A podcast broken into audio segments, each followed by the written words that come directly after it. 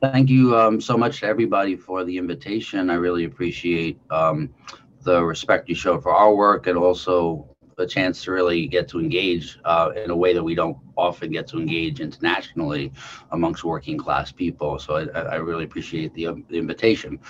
Um, I'm a train conductor in a 40 between 42 to 46,000 member union in New York City. Um, we literally run the city. Like their, their city would not move without us. The center of world capitalism and imperialism would simply not move without a 77% um, Black Latino immigrant union. Um, and uh, as you can tell, with that kind of power, um, the bosses hate us. They hate everything we stand for. Um, they despise us. They despise our power. Um, it's why they call us thugs. It's why they call us like gangsters when we demand basic health care, a union, basic safety conditions, a basic living wage, etc.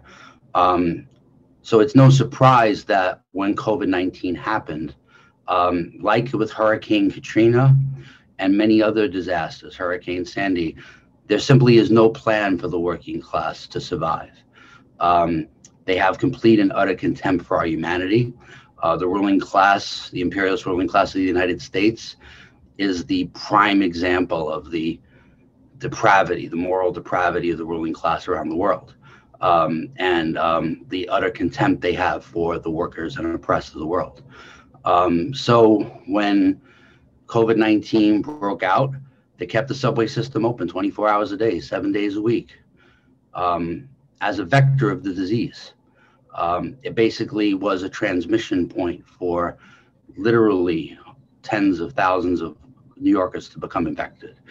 And not surprisingly, those at the front lines with no PPE, with no real plan to keep them safe, died. Uh, 130 plus of our transit workers are dead from COVID 19, tens of thousands infected.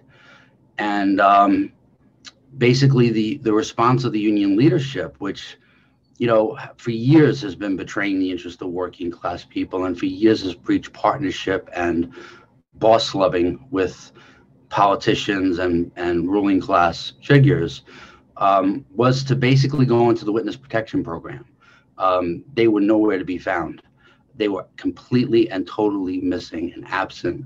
Um, it is the clearest condemnation of the political bankruptcy and just um, corruption of the labor bureaucracy in the United States. And I mean, I'm sure you guys are well aware that this is an international phenomenon. This has nothing to do with it being a particular peculiarity of the United States.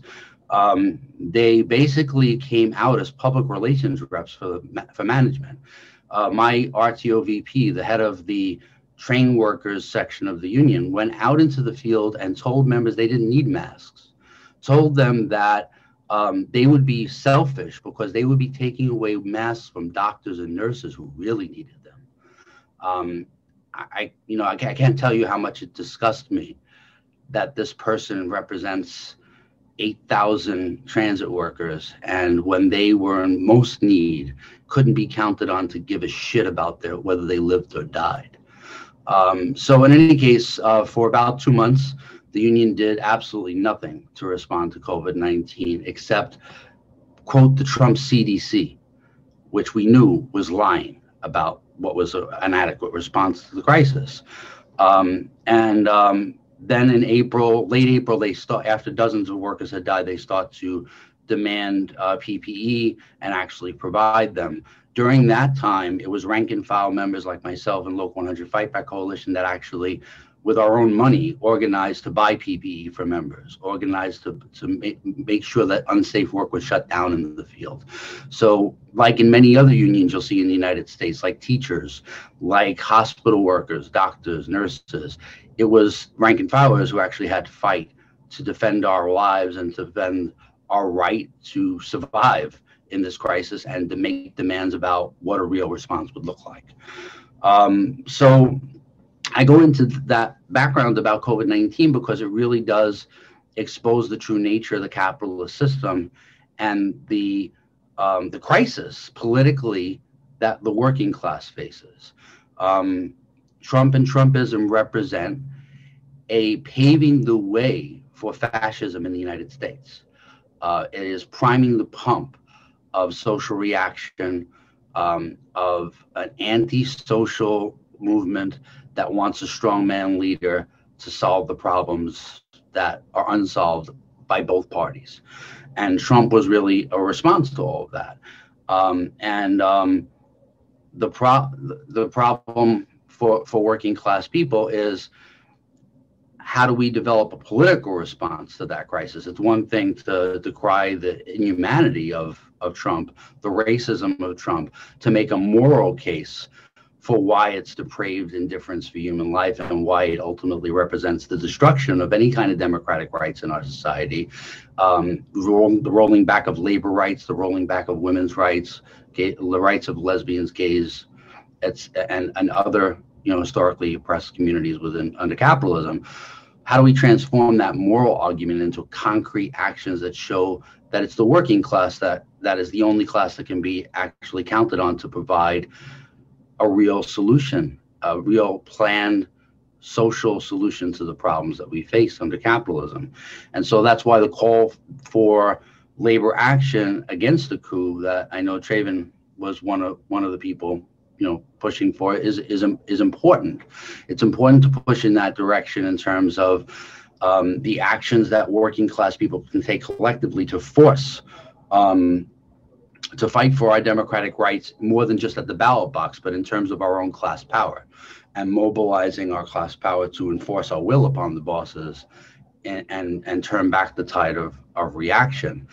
And um, so I think that's, you know, that's important. Um, but also like the connections that were built during COVID-19 really showed the potential for a working class that's conscious of itself as a class and conscious of the connections between our struggles and how they can be so much more powerful together with a with a combined political message that actually makes demands and stands united in solidarity with each other. So one of the things that Local 100 Fight Back has been doing has been reaching out to nurses and doctors fighting for basic PPE, reaching out to education workers calling for a, a safe school, safe school conditions or when there are no safe school conditions, refu- refusing to work in those conditions. We've also organized with Amazon workers, warehouse workers, many of them, you know, non-union workers who were supposedly hailed as essential workers, as we were, but then basically left to die in the in the course of this crisis, so that Jeff Bezos and company can make windfall profits or profiteering off of the crisis. So we made those connections not only for ourselves, but also with live streams where workers got to actually ask questions of them, actually got to learn about their struggles, and you know part of part of the best thing that socialists can do in this in this very dark time is to humanize our class, is to humanize ourselves, is to begin to paint a different narrative about what's possible in life and who makes it possible. And so that's the model, model that we've tried to provide. Um, but we've also tried not to miss any opportunity to unite with workers over the most basic democratic fights of our day. Because, you know, for too long, socialists there's a stereotype about socialists, you know, that we have our, our head in the clouds and our feet never touch the ground, and we don't really care about fights for democratic rights, and and we we're we're just um, you know um, we, we want everybody to accept our ideology and then we think everything's going to be okay. And we have to defend ourselves from that even though it's a vicious anti-working class ruling class stereotype every stereotype has just a little bit of truth in it otherwise nobody would believe it and so we have to do everything we can do possibly to defend ourselves and to put forward an alternate narrative that actually informs what socialism really means concretely in the lives of working class people and why it represents their historic mission in life as a class and the only way forward to, for our class to survive. Well, I really appreciate um, John's presentation. And of course, it's interesting to me because the uh, the local TW Local 100 that John is, is speaking from. Um, I think we said you have something like 46,000 members. Um, that's more union members than are in the entire state of Vermont. Um, so Vermont is, you know, one of the most rural states um, in the country. I come out of a, a Teamster local that had at its peak uh, maybe 900 members. Um, I'm part of the leadership team at the Vermont AFL-CIO that uh, has affiliates that represent a total of a little over 10,000 members. So it's it's a different world. um, and of course, um, TW 100 and the New York labor movement has a has a history. Um, and uh, I mean, you wouldn't know it, of course, from hearing the description of what the current uh, TW leadership is is doing or not doing, but uh, that local um, historically, you know, going back to Mike Quill, um, you know, was well, it was led at one time, one point by by uh, folks who'd been in and around the Communist Party, um, and was regarded as a progressive and militant local, and it has been at times. So, um, you know, the situation, you know, overall, I I think is is not a, a very pretty one um, for working class militants. Uh, we've got to at this point, Trump has still not conceded the election. That should come as no surprise to anyone. Um, I mean, despite the fact that uh, overall, in the overall vote, uh, tr- um, Biden got perhaps uh, 6 million, approaching 6 million more votes.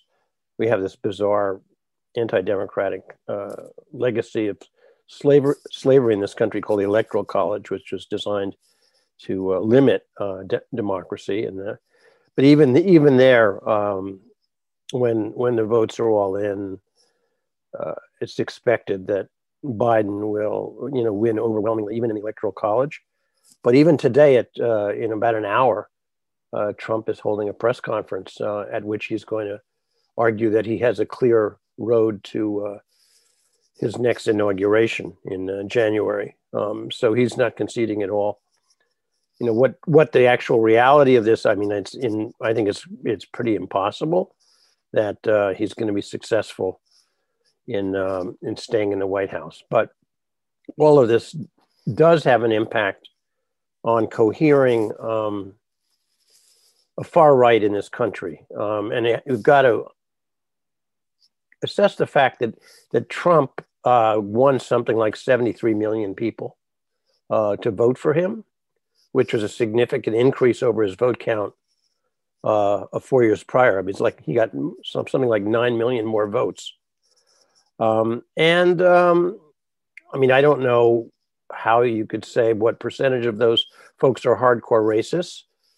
Um, but uh, that's that's a significant growth of a far right in this country, and on the fringes of that milieu is the uh, is the development of an actual a fascist uh, street fighting force, which is still pretty marginal, but it's growing. Um, it's it's hard because of the way this election was done to know, you know, who voted how. Uh, but it's estimated that something like uh, nearly 40% of union members who voted um, supported Trump. I mean, I think undoubtedly a lot of working class people and poor people did not vote. Um, that's certainly been the tradition in this country, um, and it's been growing for the last 40 years or so that working class people don't vote because they know the system is rigged. Um, the lesser evil is not very attractive, doesn't seem like a lesser evil. And in fact, um, I, in, in, my, in my view, uh, I think a good chunk of people who decided to vote for Trump, including a, a rising number of, uh, of Black and uh, Latino uh, folks uh, who w- voted for Trump, was because of the um, the money that came across uh, early in COVID. Um, uh, the twelve hundred dollars, uh, the increased unemployment benefits, things like that. Um, and of course, you know, you can make the argument that well, they got that money because the Democrats pressured uh, in negotiations for it, but you know, most people don't pay attention uh, to those kind of finer details. Um, and the reality is the checks were signed by Trump. So that's, in general, I think there was a widespread sentiment among working class people. Um, and John can, can uh, I'd like John to maybe contradict me on this, but uh, that people who cared more about or felt more kind of pressure, like how am I going to pay my bills? I'm not going to be able to to pay the rent. uh, the significant number of people who are don't don't know how they're going to feed their families. Um, I think in Vermont we say that already a quarter of of, uh, the population here is is the euphemism is food insecure. Um, people who are concerned foremost about their economic situation um, were more inclined to vote for Trump. People who were more concerned about COVID or uh, the boorishness of, of Trump, uh, his racism, his xenophobia, uh, were more likely to vote for Biden or didn't vote.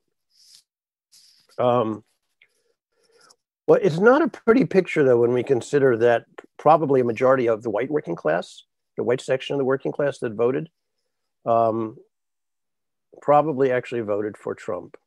Uh, it's different in different areas, certainly. Um, but the areas that, that have had suffered the most under neoliberalism, where there's the greatest joblessness and the greatest despair, where there's the greatest level of, of, of addiction and, and suicide, where people are dying at earlier ages, those areas of the country, um, those counties that are suffered the most economically, um, are the ones where uh, people are most disaffected from the kind of centrist, the neoliberal politics of, of the Democratic Party, and um, are either not voting or voting to blow the whole thing up, or in some cases uh, buy into the, the economic populism, it's fake, of, of Trump and Trumpism. There's even discussion about the Republican Party becoming uh, the party of the white working class.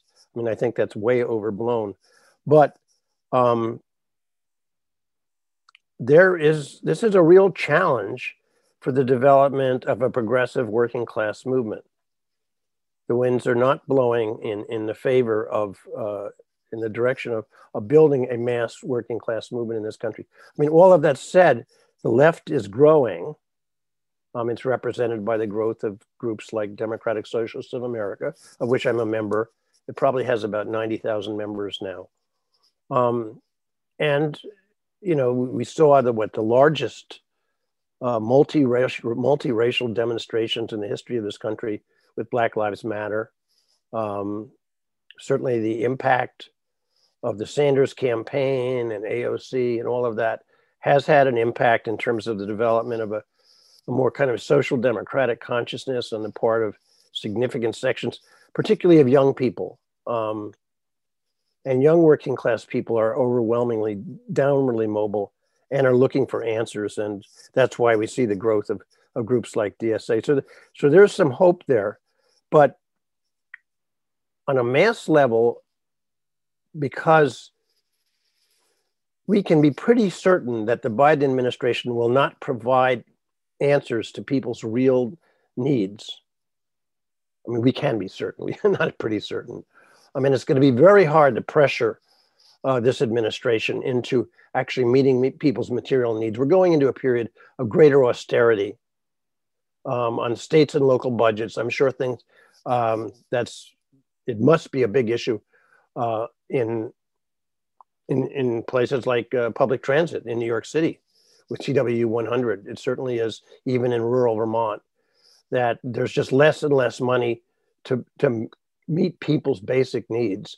And so we're going into a period of great austerity. And with that, I think a period of struggle.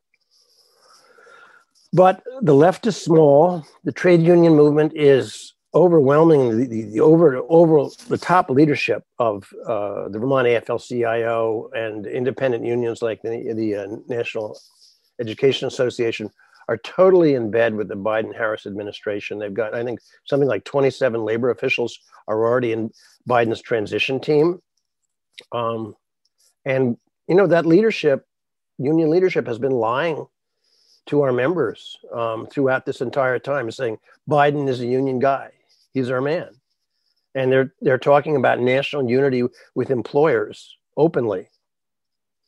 Um, as uh, I mean, Biden said coming out of a meeting where he had CEOs and union officials together. He says, he said, I wish you could have heard corporate leaders and labor leaders singing the same hymn here. So that on in terms of our national leadership, that is the situation we face. Certainly there are developments of class struggle currents which are stronger on a local level within particular locals. That's certainly true within the Vermont AFL-CIO, and we we've been trying to prepare our affiliates and our members to take uh, in to move towards political strike action in the in the event of uh, you know continued authoritarian moves by uh, the Trump administration. Um, but that's not the pic- picture in terms of the national leadership, and so it's it really requires the development of a rank and file movement and of an organized left within the uh, within the uh, organized labor movement. And uh, frankly, where we don't have uh, an organized labor movement, where we don't have unions uh, in the most rural parts of of this country and in within my own state in Vermont, that's where people are most desperate and um, are looking to the far right. So I, I just uh, I'll leave you there. Um, but it's it's not a pretty picture at all. Um, and let's have the discussion. Very important news about austerity in New York City Transit. Uh, New York City Transit yesterday came out with a doomsday plan. Uh, if they don't get $12 billion in federal aid to bail them out, because of the loss in revenue created by the COVID 19 crisis. Um, they have proposed 9,300 layoffs of New York City transit workers. Uh, they have proposed a 10% across the, uh, I'm sorry, uh, a dollar, sorry, a dollar across the board raise in the subway and bus fare, and a 40% cut in service. Um, so the toothless response of our leadership will explain to you why they think they can get away with that and why they're being so aggressive.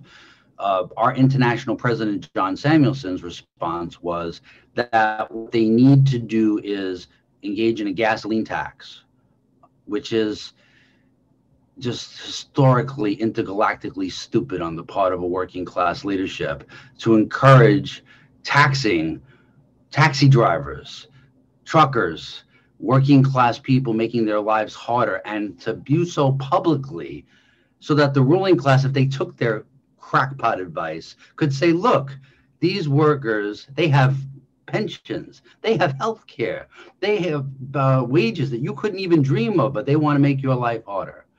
Um, the uh, local president tony utano went even one step further into stupid land. He su- suggested that the solution was um, offering incentives for people to retire. So here's the president of the union opening up the door to the gutting of it, of the power and strength and numbers of their own union and forcing more work onto less workers, basically digging his own union members' grave so that they'll never get to afford to, to retire. And that's the case in New York City Transit as it is. The average life, expectancy of a bus operator after they retire in New York City Transit is two years. Okay. Because of the conditions we face, we breathe in asbestos, rat poison, silica, um, and God knows what else on an everyday basis. It's a very stressful job. I know I don't have to tell any of you about how stressful it is to be a transit worker ours is the big leagues when it comes to no, the sheer number and the 24-hour service that we provide. So, I mean, with this with this toothless response from the union leadership, it's no wonder the bosses think they can do whatever they want to turn back the clock on all the wages, benefits, and protections that we once won. Uh, so that's what's what the stakes are in New York City Transit. So, sorry to go on a little bit, but just wanted to let you know.